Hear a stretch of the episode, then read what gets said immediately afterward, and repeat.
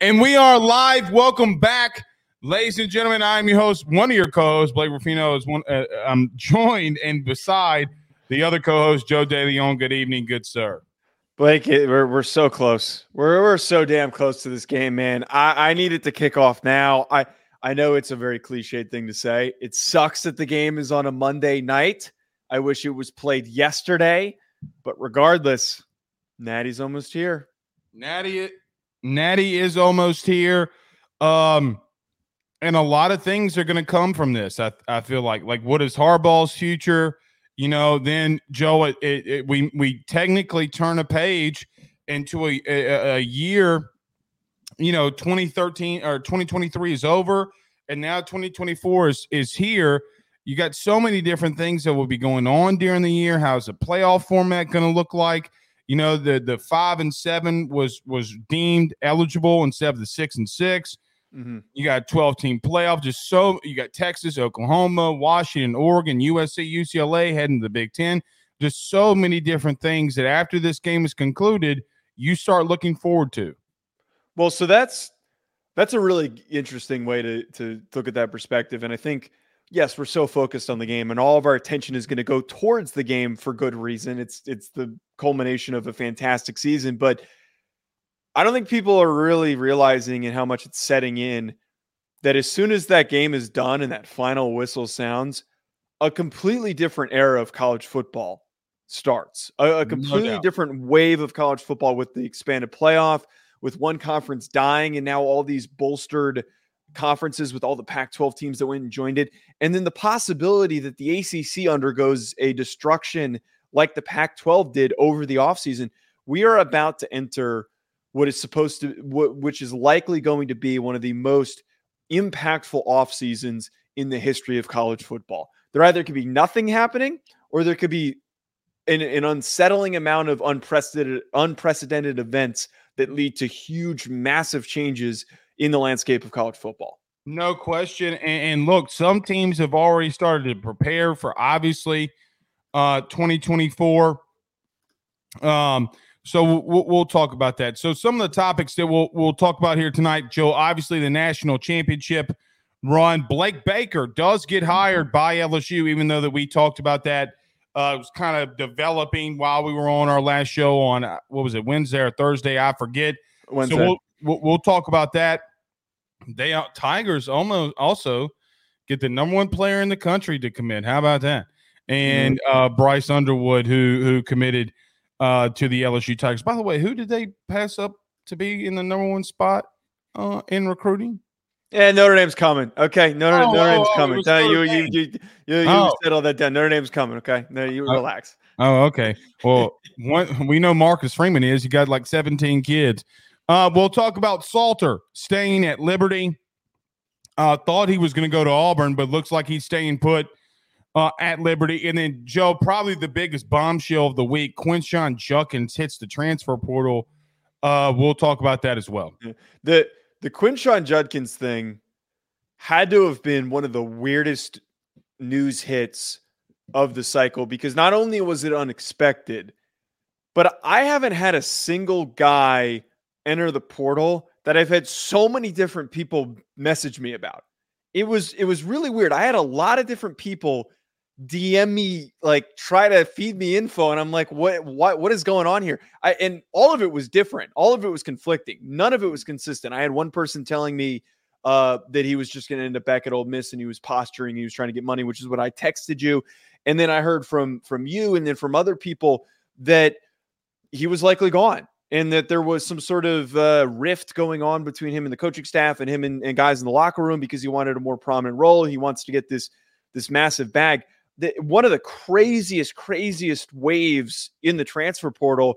I don't think him going somewhere is going to truly be an impactful, like final piece for a team to go on a national championship run. But the the headline itself is is unbelievable. Well, and, and what's the truth? Right. So you have Ole Miss people out there saying that he was a, a locker room issue and a cancer and that Lane just let him walk.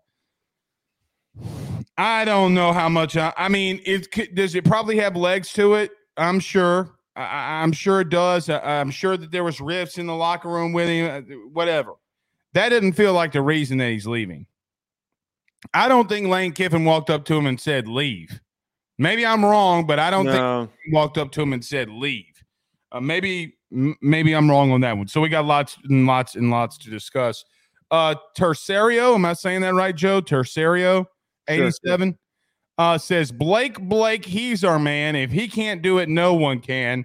With a five dollar super chat, probably. I mean, he no, he's so one thousand percent right. I think he's talking about Blake Baker, not talking about you. Did you? Uh, did you think that he was talking about you? I thought he was talking about me. You know.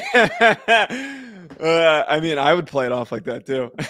I mean, he, has got to have to specify who he who he's rooting for here. So right. yes, we will talk about that. The Tigers do make him the highest paid. Oh, he is talking about you. I thought he was talking about. All right, I'm a dick then. I'm sorry. Yeah, you Jeffrey Dahmer looking thing. You. all right, okay? all right, all right. Uh, Tony says hit the like and share button. Absolutely, everybody do us a favor by hitting the like and share. How about that? Let's waste no time in doing it, Joe, because we do have lots to discuss. Everybody do us a favor by hitting the like and share. If you're on Facebook, Joe, I mean, already in January, over 50,000 views uh, on that, which is nuts. nuts. Do us a favor, hit the like and share. Share to all those social media groups. If you're on Facebook, share to your own social media pages. Wherever you're listening to us, watching us on YouTube, like, subscribe, notification bell, and wherever you listen to podcasts, rate, review, and subscribe. Let's talk about our good friends over at betonline.ag. We got a national title game to talk about. We do that next. BetOnline is the fastest and easiest way for you to wager on all of your favorite sports, contests, events with the first to market odds and lines. Find reviews for all the news for each league, including Major League Baseball, NFL, NBA, NHL, combat sports, college sports, esports, and even golf. BetOnline continues to be the top online resource for all of your sports information for live in-game betting, props, and futures. Head on over to BetOnline today and use your mobile device to join and make your first sports bet. Use our promo code BELIEVE50, that's BELIEVE50, B L E A V 50 to receive your 50% off welcome bonus on your first deposit. That's betonline.ag, betonline.ag. We're back.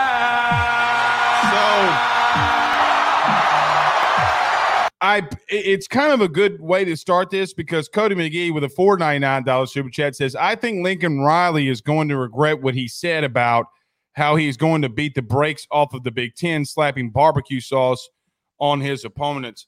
Um, he doesn't. He he, he is going to have to put on barbecue sauce, but that badass brisket, that horrible looking brisket that he cooked a couple years ago, Joe. Yeah. I mean, thank you, Cody, for the super chat. But yeah, I mean, look, you know, I, I, I don't. Could they be a top four team in the Big Ten? Maybe, uh, uh, maybe, maybe they can do some things and surprise surprise us. You know, Miller Moss looked pretty good in their ball game, Joe, but I, I don't think that they're going to beat the brakes off of anybody, really. I, I think there's a realistic path for them to improve next year, but yeah, to that point, I, I, don't think that they're in a position of strength. Like a lot of people thought that they were going to be coming into the Big Ten. I, I really do not think that they're in a spot where they're going to finish in the top three of the conference next year. There, there is just too much competition. They, they have to find a way to beat out Michigan, Ohio State, Oregon, and Washington just amongst the top grouping. Penn State also returns a lot of important players. Like th- there is going to be too much competition for them it could be a rude awakening. It could be a serious, serious rude awakening. We we all know how I feel about USC and Lincoln Riley, so you know we don't we don't we don't, don't need to rehash anything. Yeah, I mean, look, uh, is there a path? Do I like Miller Moss a lot? Do I think he runs the system probably even a little bit better than Caleb Williams? I don't think he's a better prospect, but he does run no. that system uh, yep. a little bit better uh, than he did. So we'll we'll see as they as they go on. But one opponent, well, I was going to say one opponent that, uh, well, technically, both. USC plays both of these opponents next year. It's a it is an all Big Ten. Joe, let's call it what it is. It is an all Big Ten title game tomorrow. between the two, between Washington and Michigan. I did. It just hit me. I didn't even realize that. An all Big Ten matchup uh, this weekend. Who, who would have tomorrow? Who who would have thought? Who would have thought that we would end up with two Big Ten? The Big Ten runs college football. Sounds like sounds like what you're getting at. It's a new era college football, Blake. The Big no. Ten runs college football. You have one, they would have one year of winning or playing for a national title, and you want to say that they're taking over? Yeah. Like, do you do this just for like what do you do that what do we what do you do this to me for? Just to piss you off, you know that. Uh, okay, there it is. All right. So look, uh, let's start here with this national title game. So the last time we talked, we previewed it. Uh, we gave our thoughts, and I know from Washington fans, there's a lot of them that think I'm just going to come in here and poo on them like they thought I've been doing all year, which has not been the case. Okay, at least and not in my eyes. I still like Washington a lot, specifically offensively. But Joe, as as as we're a day away from this, my mindset has not changed completely on what I think this game, what's going to happen in this game. There are parts of me that think that Michigan's going to choke them out in the running game. They, they can do some of the things that they want to do offensively, maybe being even a little bit better than some expect offensively. The problem that I have in taking Michigan is that it, Washington just has three trees on the outside. Dudes, outright dudes. In McMillan, Odunze, and Polk. I, I, I, Michigan better play keep away because if they don't, I think that their boundary corners are going to have issues. Like I, I just don't see a scenario where they don't. I've seen them all year long have issues against really talented wide receivers. Joe, they they have not been able that great when they face really talented dudes on the outside. I mean, they just haven't. I do think, and I told you this when the playoffs started, the best matchup for Michigan in the semifinals was Alabama because they're yep. both going to play the same kind of style. What does Michigan look like when they face an offense that is this explosive? That is the question. The ultimate question becomes the number one defense that some people believe in the country in Michigan versus one of the better, if not top two offenses in all of college football, this being uh, the Washington Huskies. To clarify one of the points that we had that I think that we got um, attacked a little bit for was talking about Washington's receiver group matching up with Michigan's secondary. And a lot of the comments were saying like, well, they played Ohio State this year. They they have they've got a lot of really good receivers. Yes, they played against Ohio State and they did a strong job of that. Marvin Harris Jr. Michael Penix. Right. Marvin Harris Jr. had a good game, and the rest of the guys were were kind of left out of the mix. The whole point of what we're talking about is there's only one team in college football that has three receivers of the quality of what Washington has in McMillan, Odunze, right. and Polk. Those guys that even if you play, even if Will Johnson plays his best game of the year, one on one with Rome Odunze, and say he just completely takes him out of the game, even if the secondary guys in the in the rotation play good games, they're still going to get open Polk and McMillan. Those guys are not just secondary, tertiary options. Those are number one receivers on any of the Big Ten teams that they faced. Those are the best receivers on any of the teams not that they faced Ohio this year. State, but yes, right. What we're getting at here is that it's going to be really hard to keep up with them, and that that lies with where I lean in my pick. I think that Washington wins this game 35 to 31. I think it's going to be close. We know that Michigan can score points when they need to. They're they're mischaracterized and people not knowing and, and agreeing that they're an explosive team and they can put points up on the board. But if this game comes down to a singular drive, I think that Washington wins it and they win it 35 to 31. I just think that Michigan has the style of play that if you do want to beat Washington, you can.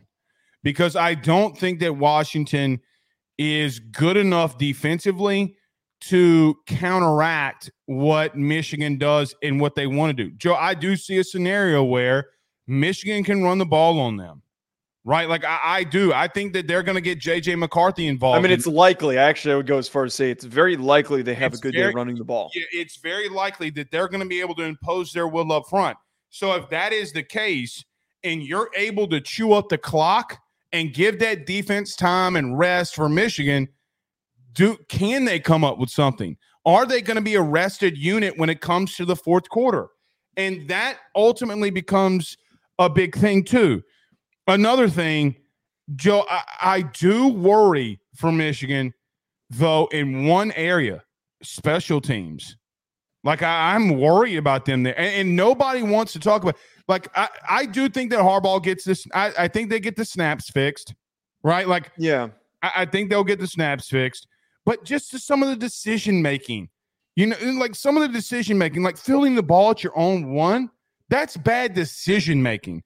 So I, I just see the path that where Washington can be on their heels a little bit. But I, I will say, uh, Washington, I've been doubting them all year long. And for tonight, I am done with that. Is, there a scenario where, uh, Joe, I think the score is going to be 30, 31 28, either team. Yeah.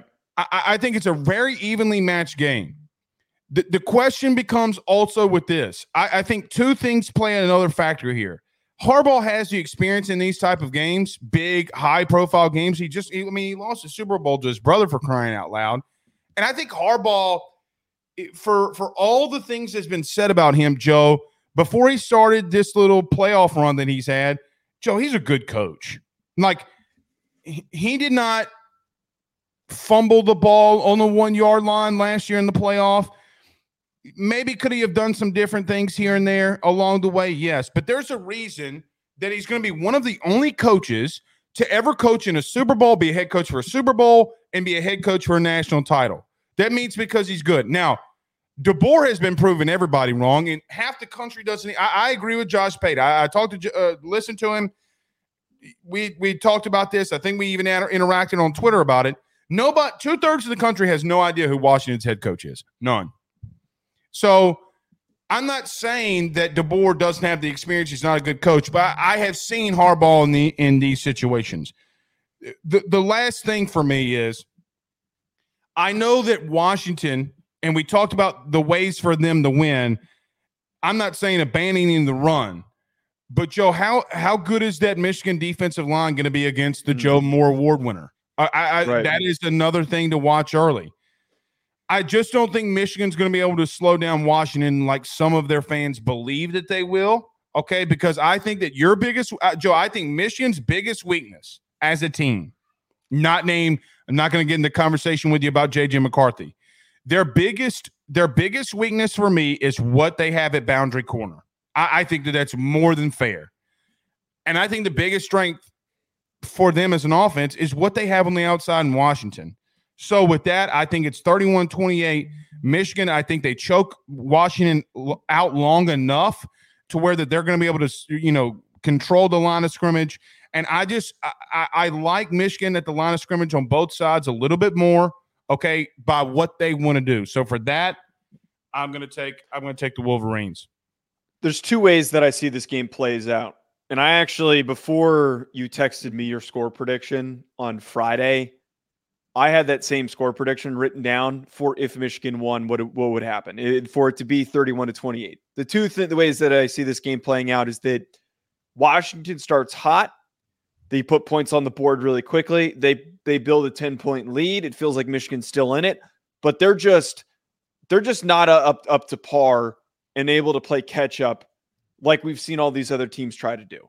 That that is the way that Washington has won is by building a lead and then forcing teams to play catch up. If they win, it's going to be because they do that. If Michigan wins, the flip side of this is that they get after Michael Penix, they get home and they get the sacks that nobody else has been able to get, and they run the ball really effectively to put a couple scores on the board and to take a 10 something point lead by halftime. Washington's good enough to get back into this game to make it a three point game. And then ultimately, what will probably happen is Michigan will have the ball in some sort of a final drive to then just close the thing out. If Michigan wins, it's going to be because they dominate the time of possession, they dominate the line of scrimmage, and they run the ball as well as we've seen them do it. It's just in general, this game is going to be so different on either side, depending on who wins, because their styles are so freaking different. They're, they're so different. It's it's really weird trying to map out how this game is going to feel because we're not going into Alabama, Michigan, and we're not going into Washington, Texas, where we lined that shit up perfectly. Like we couldn't have predicted either of those games any better than we did, except my outcomes were correct, yours were wrong. Um, but the way that those games were played, we predicted them accurately. I, I think there's a million different ways that this game could play out. You know, like I was not completely wrong on Washington. I haven't been completely wrong on them, That's and you fair. know that I haven't. There, Joe. There's a reason that their defense is in the hundreds. There, there is a reason. Yeah. You, you, you can ignore statistically what they do. Now, I saw somebody in chat said, "Well, they stopped Texas's running game. Their best back was out. This is a completely different animal that you face." In a completely different running game. They, they, also didn't stop Texas's running game. Texas stopped running the football. That's correct. That's where I was going. You did not stop it. They're running for uh, close to six yards a carry. You ain't stopping yeah. shit. Okay. Yeah. The, the bottom the bottom line for me though, Joe, if if they're unable to now, I agree with you. Let me say this. I agree with you on one thing. If Washington wins, they just got to go out guns blazing. Like I'm not again. You got a really good back in Johnson. Let you know some. I, I was listening to a Washington podcast. The guy said that he thought that he was going to play.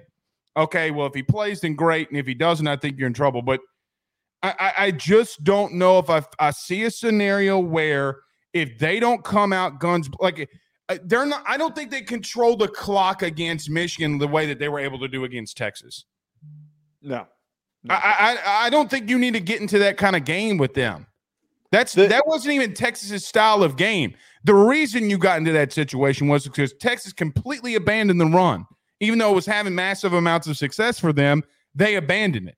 So, look, I, we get to a situation where I, I think it's it's it's you know what you know what I, I was thinking about this morning. I'm so intrigued by this, and, and I don't know if all the country feels like me. I'm so intrigued of the different styles going at it. That is the most intriguing part to me. You know, Joe, it's like a it's like a, a, an Ali versus a Mike Tyson in a way. What style works? What like are you going to be a short, broody kind of just bulldozer of a guy? Are you going to be high flying? You know, jab, jab, jab. You know, rope a dope. Like you just out there, high flying. It's a it's a very intriguing matchup to me. I want to add in this before we kind of close out our thoughts on it if Washington, I, I I'm not worried about Michigan doing this. I, I feel like Michigan, having been in the playoff three times now, and as, you as we've talked about, Harbaugh has so much big game experience. Has he succeeded often? Not necessarily, but he's got a lot of big game experience. I'm not fearful of Michigan coming in and feeling skittish, but if Washington plays skittish and they you know they they play a little overly conservative to start this game, like you're talking about, if they don't come out swinging and don't come out taking shots like we're used to them seeing them do, the game's over. Michigan wins the football game if that happens. They're too aggressive and they're too physical for if that to happen. For Washington has to score in their first drive. That's like the biggest thing for me. That's that's where I'm coming out with this. Take a bunch of shots, score on the first drive, score as quickly as possible, build the momentum early. That's what they need.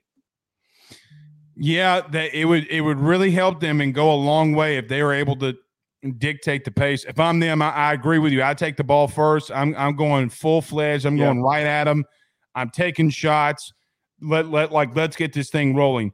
I, I will counteract this with one thing. Okay. I Michael Penix is getting a lot of run in this game about you know how great of a season and quarterback he is. I I told what did what did I tell you all off season? I am a Michael Penix homer. I love him. I, I think he's a great quarterback. This game comes down to one dude though, and that's JJ McCarthy. Because I know what Michael Penix can give me. I, I I've seen it for two years on the things that Michael Penix can do, dropping uh, balls, paws into a you know into only the place places receivers can catch it. I've seen him win big games. I've seen him. I've seen JJ too, but seen him win big games by him throwing the football. Okay. JJ McCarthy, we're going to find out a lot about him. Mm. Uh, so much about how he has progressed. I, I, I got to tell you, though, I agree with you on one big thing, though, too. They're going to have to take shots with him. They did not look. We saw them get down against Alabama, and that is the worst team in the in this playoff to get down to because normally Nick Saban, when he finally takes that lead there at the end, he chokes you chokes you out, right? Like he just defensively they put so much pressure on you the moment you're not able to overcome. Well, I didn't see that with JJ McCarthy in the last game that we saw him play. Joe, I saw him responding, and I, am going to just say what it is at will. That third, midway through the third and through the fourth, JJ McCarthy was one of the better, best. It was the best ball that I had seen him play against a really competent opponent, a really good opponent.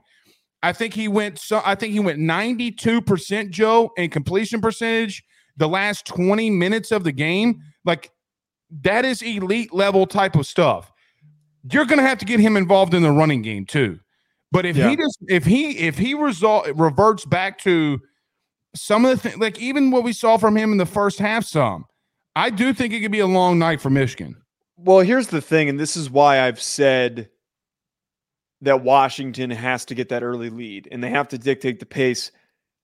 JJ McCarthy had a good game because they ran the ball really well and that was able to set up the rest of their offense.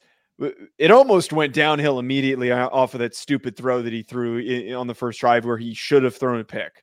We talked about that already.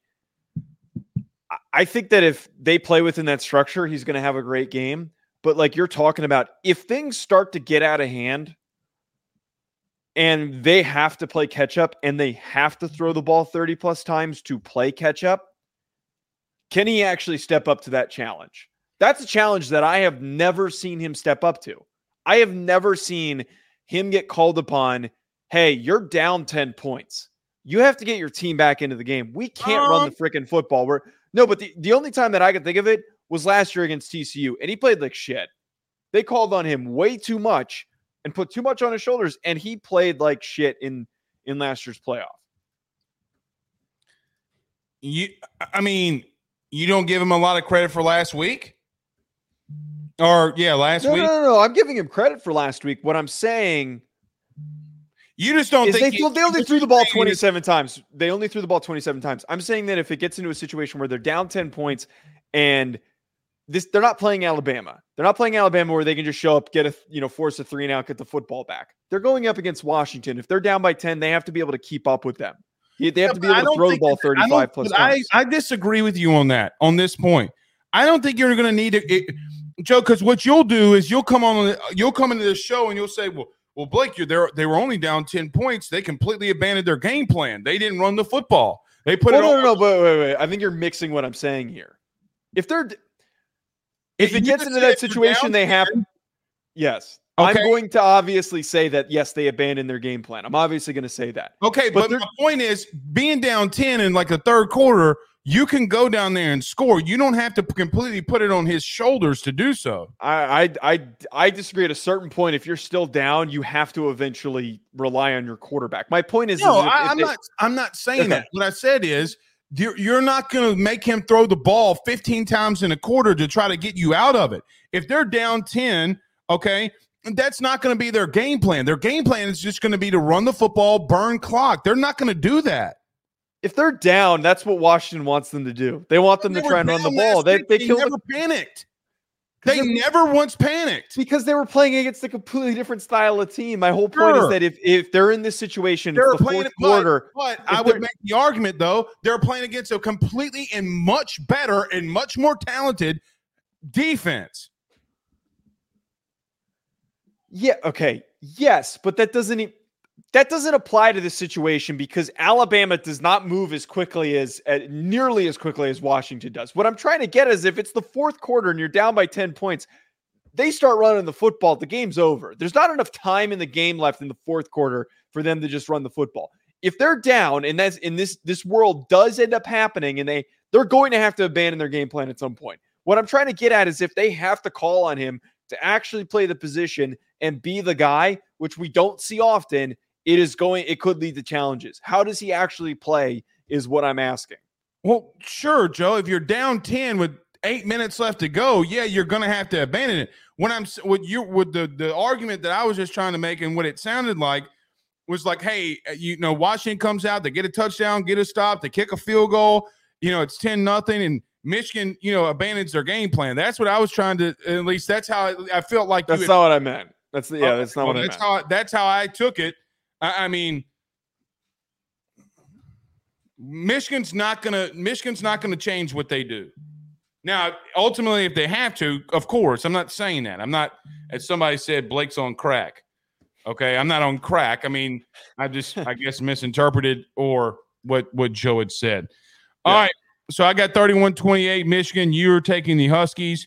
Washington fans celebrate because they feel like they're going to win a national title. Because I have been, one, I'm one and four uh, betting against uh, Washington this year.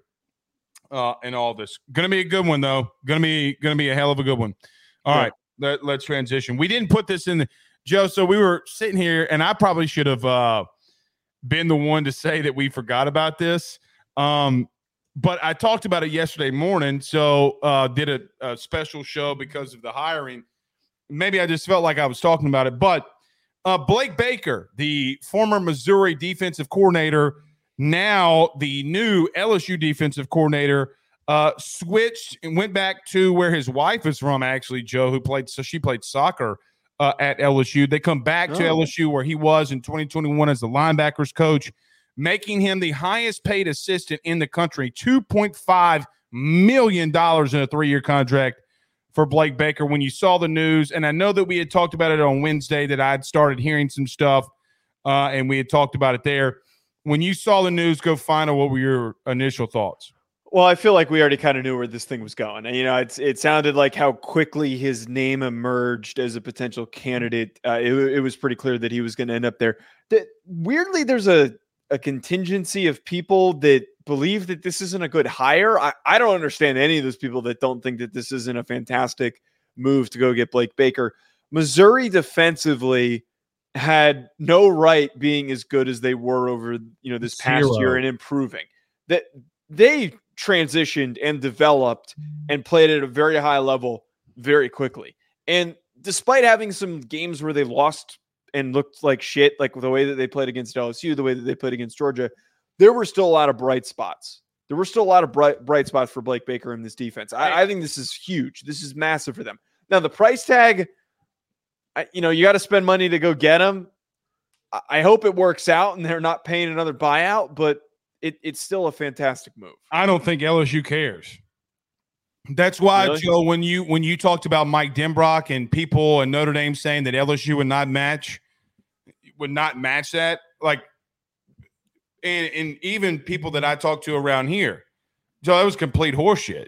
I, I mean, like, do you LSU is not I, I promise you, LSU is not the place where if you want to get in a beating war, they will go toe to toe with you. There's a reason they're constantly in top five, top seven in recruiting. There's a reason that they've won uh, or second in national championships behind Alabama since 2003. I, I mean, they will spend the money. I, I, I said this on my uh, LSU show. I, I, I, I really like the move because, like you mentioned, Joe, when we were talking about it in the in the preseason, I picked Missouri as the second team in the East for me. And I, the, the reasoning then that I will say, continue to say now, is not Luther Burden. It wasn't Brady Cook. It wasn't what they had at running back with Schrader and all. Like none of that mattered to me because I knew that they would be better offensively. Blake Baker got Eli Drinkwitz off the hot seat because what they did defensively, right? Like even in the loss against Georgia, Joe, like that was the first time that we had seen Georgia and back to back years, I might add, where yeah, they ultimately were able to break through because of a talent barrier between Georgia and Michigan. I mean, Georgia and, and Missouri, excuse me. But it wasn't because Blake Baker didn't absolutely dominate that game. Both of those games, both of the toughest teams that he played, he, he dominated in, meaning Blake mm-hmm. Baker and the defense. Think it's an excellent hire for the Bayou Bengals. I think it's uh, one that came with a little assistance um, in reference to – you know, him already being here and the connections that they have here, and, and Brian Kelly asking people about uh, Blake Baker. But Joe, we saw, you know, the transformation that he had for a guy in like Damone Clark uh, in 2021, and the legacy went there. I think the biggest winner in all this is not LSU. I think it's Harold Perkins. I, I 1000% believe that Harold Perkins, who was out of position so many times this year, not playing in, in, in his right roles.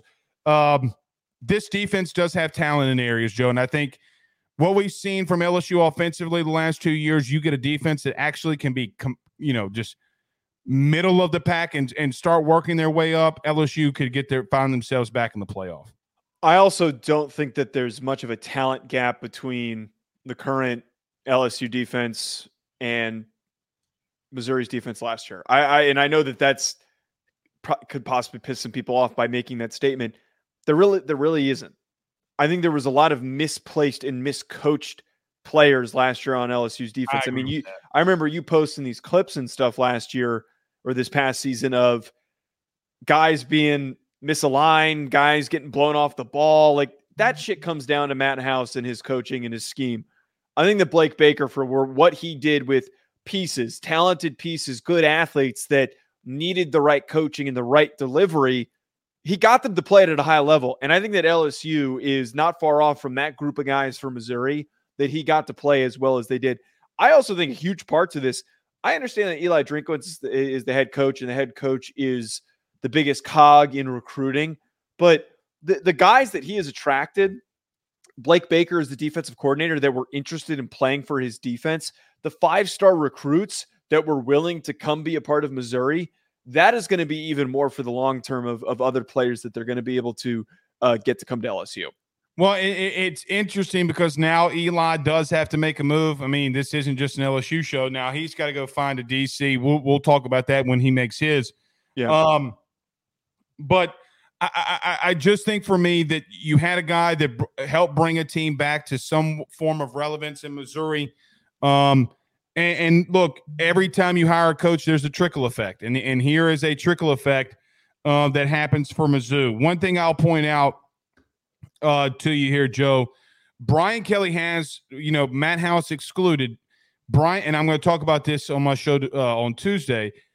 Brian Kelly has had a very good track record of defensive coordinators, right?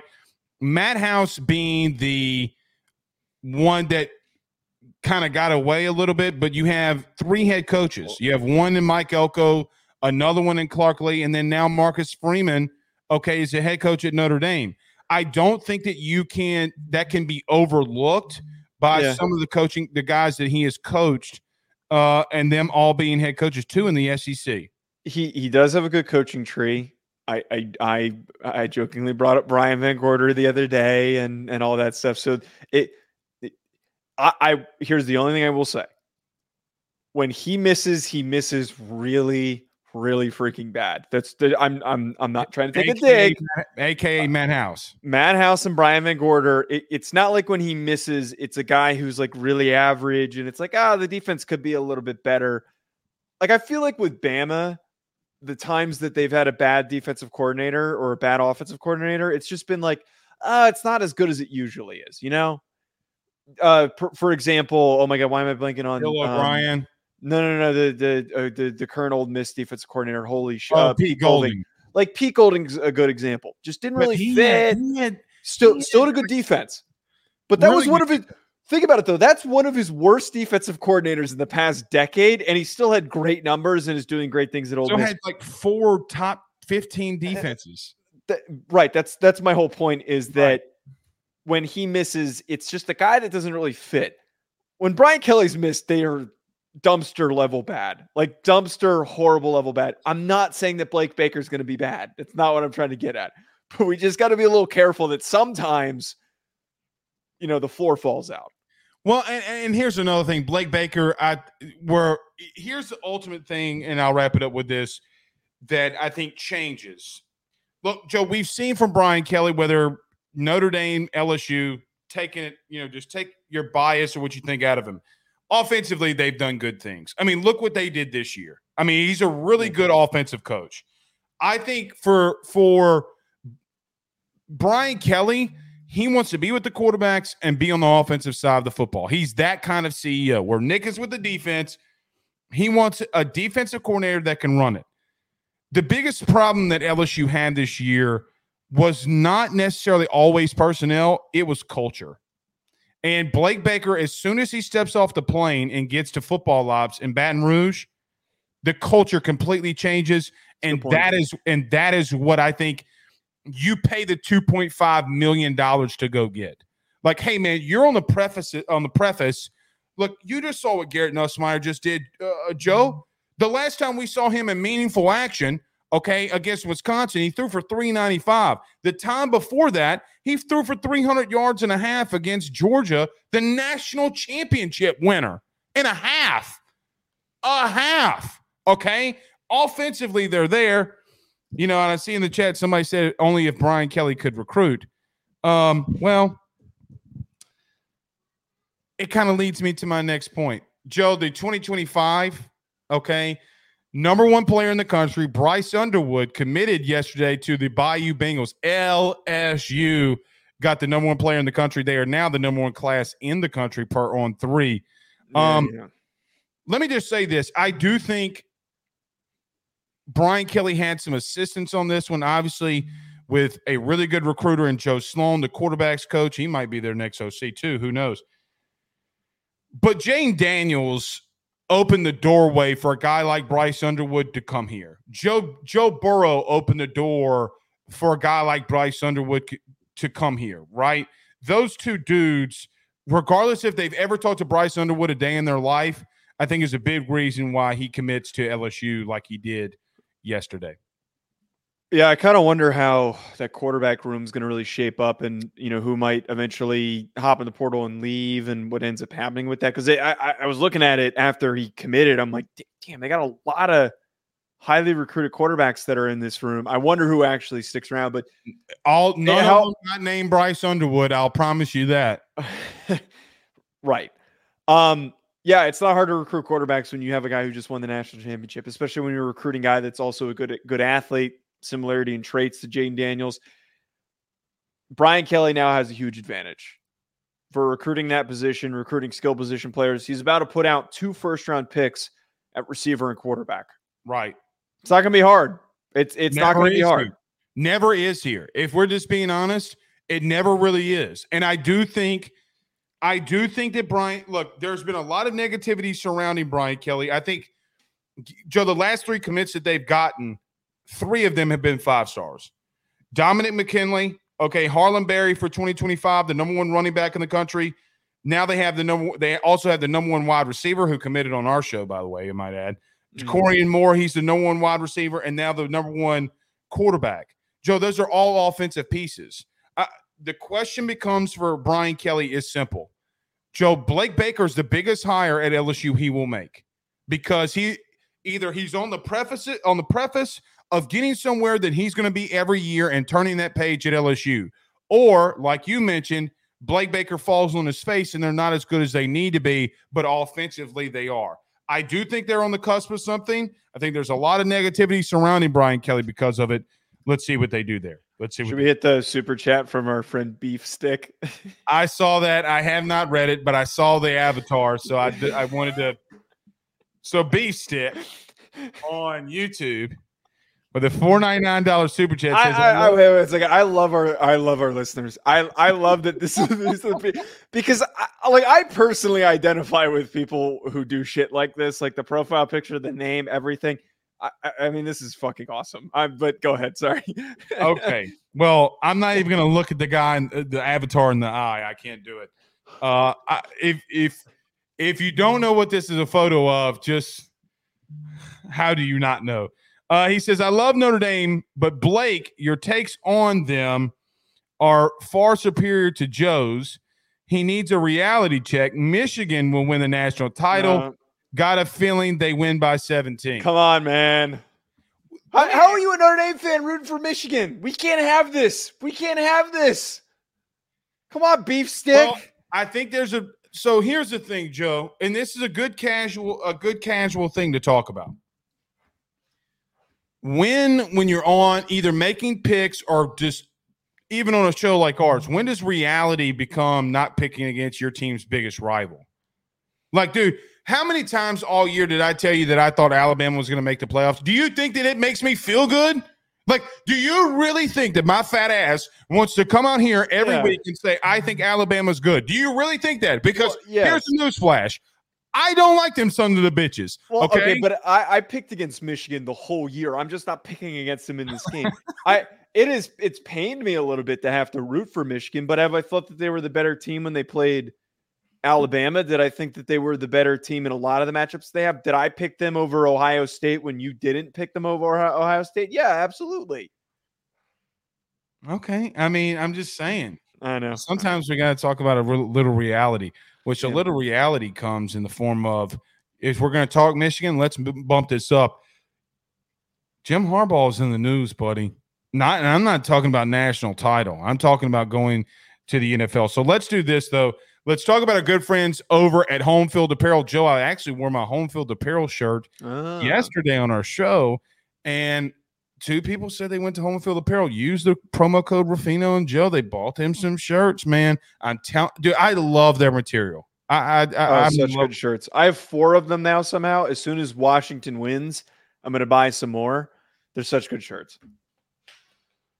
I have a feeling that we're going to have to have a conversation about 2019 Washington, 2019 LSU because I've been seeing it all over Twitter. If I see it again, I'm going to throw up. Hey, man, they're not as good as 2023 Colorado's offense. Did you just wake up this morning feeling like a troll? Like What, what? uh, what, I'm not being a troll. I'm just, you know, they did troll us. do, do remember that. You got to remember that graphic, though. I, I do remember that graphic. So stupid. All right. Let's talk about Jim Harbaugh potentially going to the NFL. We do that next. Salter going back to Liberty and Quinshon Judkins hitting the portal. We get to all of that next. Ruffino and Joe Show is brought to you by Home Field Apparel, which is the best, without a doubt, premium collegiate apparel brand that is out there. They have over 150 different colleges that you can choose from, whether you're an Illinois fan or a Rutgers fan, maybe you're an LSU fan like Blake, or maybe you're an Alabama fan. Whatever it is, even Idaho, they have so many different designs for so many different football programs that I can guarantee you're going to find some great stuff to help root for your favorite team. I've already gotten my Notre Dame stuff. Blake has his LSU stuff. Make sure you head on over to homefieldapparel.com to check out your team's collection of clothing apparel that they have on the website. And when you do so, when you check out, make sure you use promo code Ruffino Joe to get 15% off your order. That is R U F F I N O Ruffino Joe. Head on over to homefieldapparel.com and get your college gear today.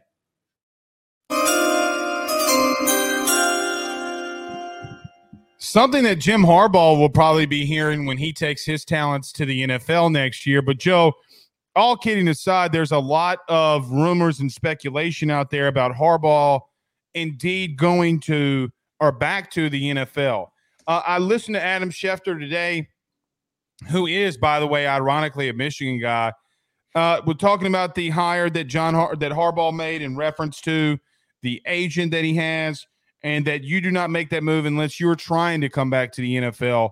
Let's take this. Let's talk a little bit more about college on this one, but obviously Harbaugh. But even throwing in there what do you think Michigan would do if Harbaugh were to leave. It has to be promoting Sherrone Moore. And I, I think that this also plays into why I think that it's clear that Jim Harbaugh's leaving. Is that Sherrone Moore probably would have interviewed for some openings. He probably would have interviewed for some of the opportunities that were open this year. The- re- like he could have taken up some of these lower P5 jobs. Uh, Like he could have ended up at Syracuse. Like that that's like a really good example of a school that he could have totally have ended up at. But his name didn't didn't come up once. His name didn't come up a single time as a rumored candidate for any school. There's a reason for that. He is one of the most highly sought after assistants that has done tremendous things in his progression from an offensive line coach to an offensive coordinator to being the interim head coach for a period of time. They're going to promote the guy. They, they have that has to be what they're doing. They're late in the game of trying to go find another head coach. Yes, they could go open the treasure chest and try to go hire somebody and spend a shitload of money. But promoting the guy who's already built the culture and been a part of the culture, he's the guy. And I think he's going to be a great head coach. I think it'd be the best possible move than to spend a bunch of money on some random coach that might not work out. I don't disagree with what you just said. I do think that they should. I do think that they will promote Moore if Harbaugh were to leave. Okay.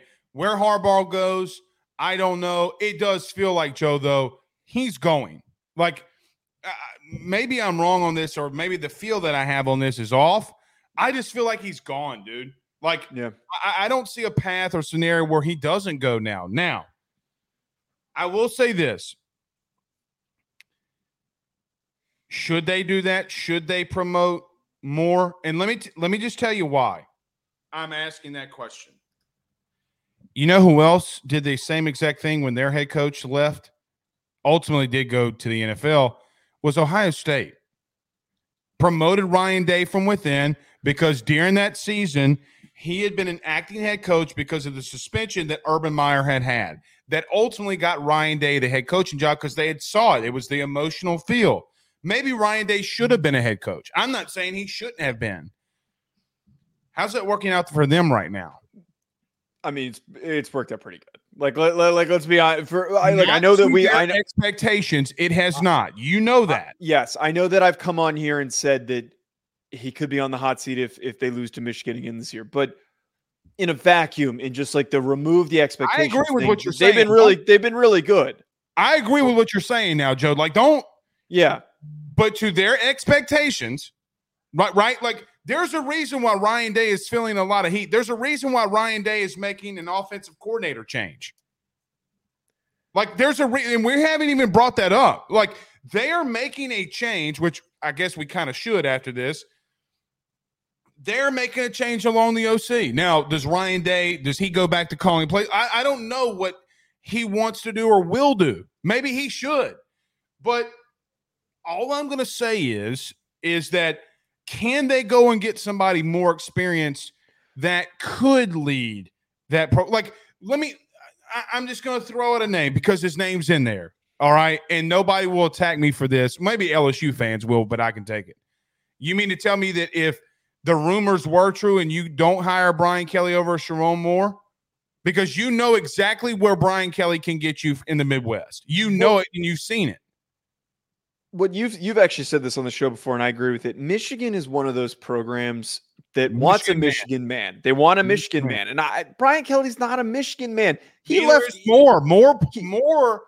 But he's been a but he's been a part of this football program for a very long time and you like the you we visually have him being so passionate about being a part of that program crying, that he was man. crying. he, he, was crying he, he, said the curse words. Everybody got on to him about it. I, I think he is the he is the way better fit than going and spending because here's the problem with when you make that transition to go spend a shit ton of money on trying to get a guy to leave there are ridiculously high expectations now for that new head coach and then the fallout of when you spending the money to pay his buyout, and then the fallout of if you have to then pay him a buyout is unbearably terrible. If Sherrone Moore doesn't work, you can just say, well, we wanted to keep things rolling and it didn't work out. I think the fans could be disappointed, but they can't be necessarily upset. It also keeps the locker room together, it keeps the recruiting classes together. I, I would much rather that than than trying to go go after anybody. I, I think that there aren't very many good options. And the only one that you could go after is Brian Kelly. And I don't think that Brian Kelly leaves. I, I don't think it's realistic. You don't think they could go after De- DeBoer at Washington? Literally hire the coach that you're playing in the national championship with? Like, let me ask you this question. If his services were open, would you tell him no? I, I still don't think that that Kalen DeBoer that's not my question. leaves. Okay. That's not my question. My question is, is if he were, if he did want to go, because he's not a West Coast dude. He he is not. I, I think. Correct me if I'm wrong. He's South Dakota. Okay, well maybe he is. Well, that no, that's Midwest. Well, I, yeah, I, am obviously I if Kalen DeBoer said, "Hey, I'll come to Michigan," yes, but like that. Well, hold on. That's not necessarily my question. But you don't have those conversations with those kinds of people if you're just going to go ahead and promote from within you have no idea who would come there. So I yes, think I think, I think most major coaches would go to Michigan. Mi- Michigan has a, a history of with- being I a great agree with that. program. I, I agree with that. But you could why I, oh, here's a college football take for your ass. You ready? You could look like looking like Dabo with that black eye at the Clemson game. You saw Dabo with the black eye? Yes, I did. Okay. You could be like that team with like, looking just like Dabo with a black eye on the sideline if if you are not careful. Do now. Don't get. I, I am just bringing the question into this. I am not saying I wouldn't promote Sherrone Moore at all. Uh-huh. That's not what I'm saying. I'm just uh, all. At least for me, I am the kind of person. At least I think I'm the kind of person. Search all avenues, like search all avenues, because hypothetically, if DeBoer would come to Michigan, if you don't have that conversation, you're a dumbass. You're 1000% a dumbass if you do not want to have that conversation. I, I think that the inverse here is important. How stupid would you look having a guy in Sherrone Moore who's already there, who's easily promotable, that the locker room loves, that the incoming recruits love, that is passionate about being a part of the football program, letting him inevitably leave and go take a head coaching job next cycle and go somewhere else and go on to be wildly successful. Like how, dumb could you? I would th- I would argue that that is worse than doing the easy option and just spending a shitload of money on. I'm on not Kalen saying to do it. I'm just telling them to have a conversation. Don't make it that easy. yeah, yeah. That's that's fair. That's now fair. let's get, let's get to Harbaugh for for a quick second here. What do you think? I mean, what's your thoughts on him leaving? You think he's gone? Yeah, I mean, as there's so many signals. What I talked about here with Sherrone Moore, the, the thing with you talked about with the agent, and then like him talking about the revenue sharing for players. The NCAA Mhm. already hates his guts. For him to go out of his way to suggest what he did and saying that the broadcasting deals that there's money that should be coming out of the administrators' paychecks and the in the coaches' paychecks to go into the hands of the players. Uh, him making those statements is an indicator that he doesn't care of the repercussions. I I think he's going to the NFL. I think it's a done deal. Where do you think he goes? Char- Chargers or the Bears. I don't see anyone else. Bears would be interesting. I mean, they're a tough nosed city. You get a tough nosed head coach that wants to do, and and maybe that could revitalize uh, the Bears' career. But isn't Eberflus the head coach there? Oh yeah, I guess that they. um It does sound like they're keeping him. Yeah, I don't know if he goes to Chicago. I mean, L.A., Vegas makes some sense. I don't like the fit with him in Vegas at all. Plus, I think they're going to promote Antonio Pierce. You think so? Yeah, I mean, they he might move up for Jayden Daniels if he's the head coach. He loves him some Jayden Daniels. Mm. We'll see. Um, look, I, I hate when good head coaches leave college and, and go to the NFL. Uh, you know, I always want the game that I love the most uh, to to stay afloat. Obviously, that being college football. Uh, would I would hate to see him leave, man. But I will tell you this: nobody is going to celebrate his him leaving more than Ohio State fans. Oh yeah, They're going to Oh, be yeah. cheer- screaming from the rafters that he's gone. All right. Uh, you want to get to some of these transfer portal guys? yeah. Let's hit it. All right. So, Joe, before we get out of here, uh, one big player did enter the transfer portal. I'm sure we'll talk about him the most here was Quinshon Judkins uh, since the last time we spoke. Now, Joe, this has been, it went from a holy moly, he's entering the portal to Ole Miss fans coming out saying, you know, is uh, you know, I, I saw the the guy that's ahead of their collective retweet. You don't overpay a running back. You know, like it seemed that it was about money. Then all of a sudden, when money started getting thrown around and Ole Miss didn't want anything to do about it with it, apparently it was him being a locker room cancer. So, uh, what are you taking all this? What are you buying? What do you think? And, and and let's get to the real part. How big is it that he's in the portal? Well, first of all, I, I just think this is a guy who was a part of a team that went and spent a bunch of money on other players and is saying to himself, "Hey, I'm I'm the most important piece of this offense. The offensive success runs through me when I'm on the field." And he just wants to get his paycheck. It's it, it's hard to get a long term good deal in the NFL. Get your money now. I don't blame him for doing that. The 1.3 million or whatever that's been rumored, I don't think he's realistically going to get. That's an insane number to No, give he's to a running back. to get that. That's quarterback money. Right. I, I mean, I don't hate that he's entering the portal. I think that a team, if he's smart about it, if he goes to the right opportunity, could really bolster a team's running game. Like if he ends up at Ohio State, Ohio State's a common one that's been brought up. If he ends up with Ohio State, like that, mm-hmm. that's a mm-hmm. really nice add to that running back room, and he's going to succeed. He's going to have a really good season. Right. Auburn's the other one that sounds like it's very promising, but close to his home. Why? Yeah, he's from out the state of Alabama. Why would you leave Ole Miss to go to a team that's still figuring their shit out for your final season? You know, it it is what it well, is. That if it's for money, then money. Right. I think though, if he does pick Auburn, he could have a really good year because he is just like a good fit for that offense that that likes to run the football and and that could be the focal point again for uh for Auburn let me touch on this locker room thing. How much are you buying on that before I before I get going? Uh, I don't. I, I I feel like it's it's just a lot of rumor mill shit. I feel like every time there's a guy that unexpectedly enters the portal, that gets brought up, and then on top of that, it. Uh, how much is that not by L, uh, Ole Miss people behind the scenes trying to bring down the asking price to scare away some teams from thinking that he's not. Uh, that, you know, he's not a team player. So that's exactly where I was going. It felt like that they were just trying to get his price down from yeah. because all of a sudden now he's a, a locker room cancer and it's all over social media. So you mean for two years he wasn't a problem? You let him play in the bowl game and he wasn't a problem. And then you know they're they're using this uh, Jackson Dart video as like he's going over to the sidelines telling you know uh, Lane Kiffin to bench him. Jackson, if it wasn't for him, buddy, you made some really bad decisions this year. Now, Jackson Dart's not been bad, but he hadn't. I mean, he's made some really bad decisions too.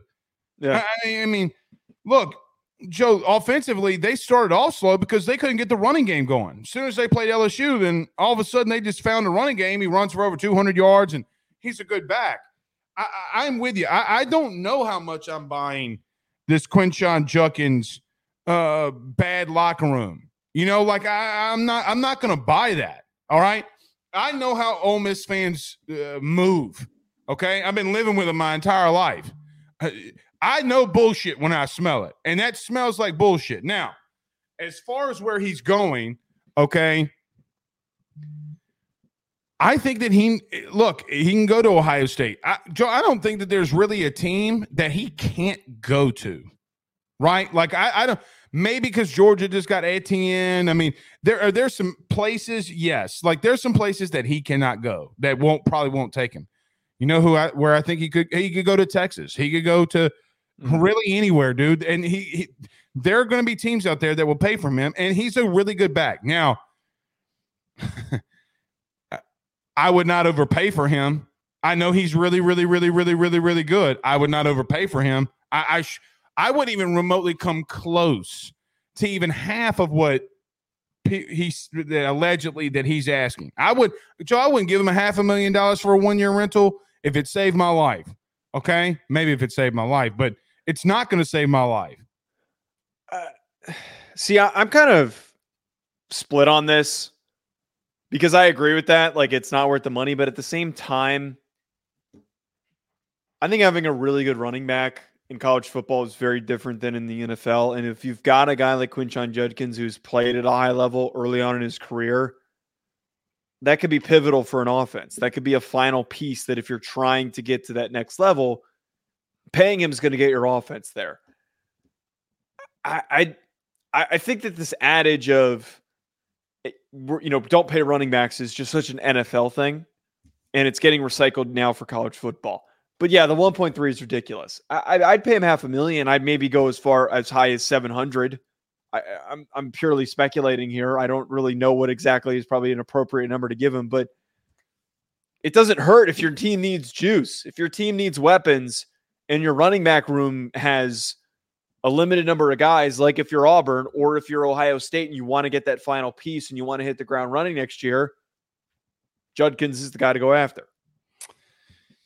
Yeah, I'm just not overpaying for a one year rental when you're not paying other kids because Joe, this could easily. I, I know Ole Miss, Ole Miss fans are going to hate me for this. This could easily be a Texas A&M type of situation where hey, you're paying all these dudes and you're not paying me, and it fracturing the locker room. We li- Joe, Right. we literally just saw that. Now, do I think that's going to happen? No.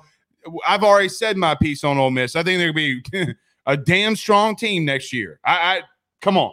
I, I'm not. I'm not there on that. All I'm saying is, is you can try to. You can tell me whatever it is, Joe. I'm just not going to believe it on the young man. So let's Yeah. see where he goes. I think it'll be a good one. And who, who knows? It will tell you. It, you know, if he goes back to Ole Miss, that all that was BS. So we'll Oh wait and God. see. Uh, Salter, the kid from Liberty, entered the portal or is going to enter the portal, but it's not staying at Liberty. What are your thoughts on that? Yeah, it's kind of lame. Um, just from the sense that God, Salter's so talented, man. He is such a talented player, a former SEC player, and I, I was really hoping to get to see him back in the SEC because I, I really thought that he could take that next step and really put himself on the map as a draft prospect because he just does so many great things. And I, I look, it's good for Liberty that they're keeping him, and it's nice and all, but what he could do and turn himself into, and not, and most importantly, elevate the play in the SEC for a team that desperately needs a quarterback when there were not a lot of good quarterback options this year in the portal. My biggest red red flag here is what the hell is Auburn doing? Th- This seemed like a slam dunk for Auburn to go and get Salter and then to potentially get his star receiver in CJ Daniels and then a star running back in Quinshon Judkins. That offense would look really freaking good next year and could do some serious damage in the SEC. And now I don't know what the hell they're going to do. They, they went from being in a day possibly one of the most dangerous teams, young teams in the SEC, to now just being back to the same, you know, Can't- crappy squad that they had last year that's getting a little bit better because those young guys can't step on the field just yet. Somebody's been saying that Liberty paid. Liberty paid him. Liberty got a little money. Uh, yeah. I don't know what their goal. I don't know what Liberty's goal is, man. I don't know. I mean, look, it, there is some message board chatter. Again, I, I don't really believe all this kind of stuff that I was sent uh, about him. I, I think they sent the Ruffino Joe thing. I could be wrong. I, I don't know where they sent it, but I remember reading it. I think it was somebody on on threes like message board saying that um, some of the like uh, academics would not have transferred from Liberty to Auburn, and so then he goes back to Liberty uh, maybe a grade thing. Maybe he's got to graduate, try to graduate early or something. Who who knows? Maybe he hits he hits it in the spring. I agree with you. It's it's a big loss for a team like Auburn, but the kid, look, man. I mean, teams are going to find you wherever, and I think that look, he could have tested himself in the SEC. Probably wanted to. Um, but anytime a player goes in the portal and then comes back, I always think it's about money these days, Joe. Like I always just think about like, man, I, I mean, why would you do Right. that if you're not trying to force somebody's hand? Would have made Auburn a lot better, much more of a player uh, in the SEC going in next year. But look, who's to, who's to say Payton Thorne doesn't get better? You know, like that's fair. you know, I That's mean, fair. He, he came there in the spring. Um, maybe he, you know, we saw some flashes from Payton Thorne. It was just they were so bad offensively throwing the football. And look, they got weapons now at Auburn. Like he- he's got better weapons they can get the ball to. So we'll see. Yep. All right. Yeah. Yep. All right. Well, to wrap it all up, um, never mind. I'm not gonna say it. Washington fans will hate me even even more. Yeah. Don't stir shit, man. We still got the game tomorrow. By the way, guess what? Guess you, you before we before we leave here, um, guess what I heard in the rumor mill. Oh no. What did you hear? Do you know the account on Twitter, uh, Message Board Genius, and they always tweet these photos of like message boards. Yeah. Somebody said that Ohio State should hire Dan Mullen as their OC. Could you imagine? Dude, that's that's not that's not gonna Dan was a really good offensive play caller. Now, Did uh I'm taking us off the deep end. Uh did you see I gotta send it to you. Did you see the one guy on the the Ole Miss message board that posted about getting drunk and eating raisin bran? yeah, dude. That can I tell you, man? That's why I love college football. And you know what else I love college football is because I get the opportunity to beat your ass in NCAA. Dude, we're we're six months away. I can't wait for that. I'm I gonna beat you. I swear to God, I am going to beat I'm gonna- Notre Dame so bad. I'm gonna no. I'm playing with Bowling Green, dude. You're not even gonna be ready for the gameplay because I know what you're gonna do. You're just gonna try and run the ball against me, and it's not That's gonna the work. That's not the style. What of do you? What kind of offense do you play with? I am really wide. I'm really spread wide open. Oh, so you're gonna try some Brian Kelly bullshit, and you're just gonna try to throw the ball all over the yard. Uh, no, I don't. I run the football. You know whose playbook I use? Who? Like in Madden, I use the Giants playbook. I want to. I want the ability to run, run zone read, run the triple option type of offense. You're gonna. I'm gonna give myself three options. Either I'm gonna run it, I'm gonna throw it, I'm gonna dump it out in the flat, and you can't stop it. Also, another thing that I do is I get Lamar Jackson and run a screen. I run Lamar Jackson all the way to the right, throw it back to the left, and nobody can stop it. It's a cheat code.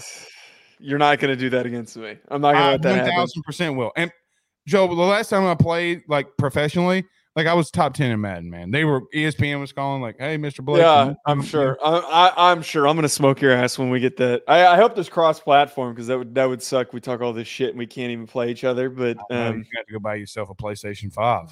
uh, no, I'm not buying that piece of junk. We'll see y'all after the national title game. Uh, Maybe not tomorrow, maybe Tuesday. Uh, but regardless of whenever we see you, uh, Yep. we'll talk about. We'll see y'all then. Y'all have a good night. Peace.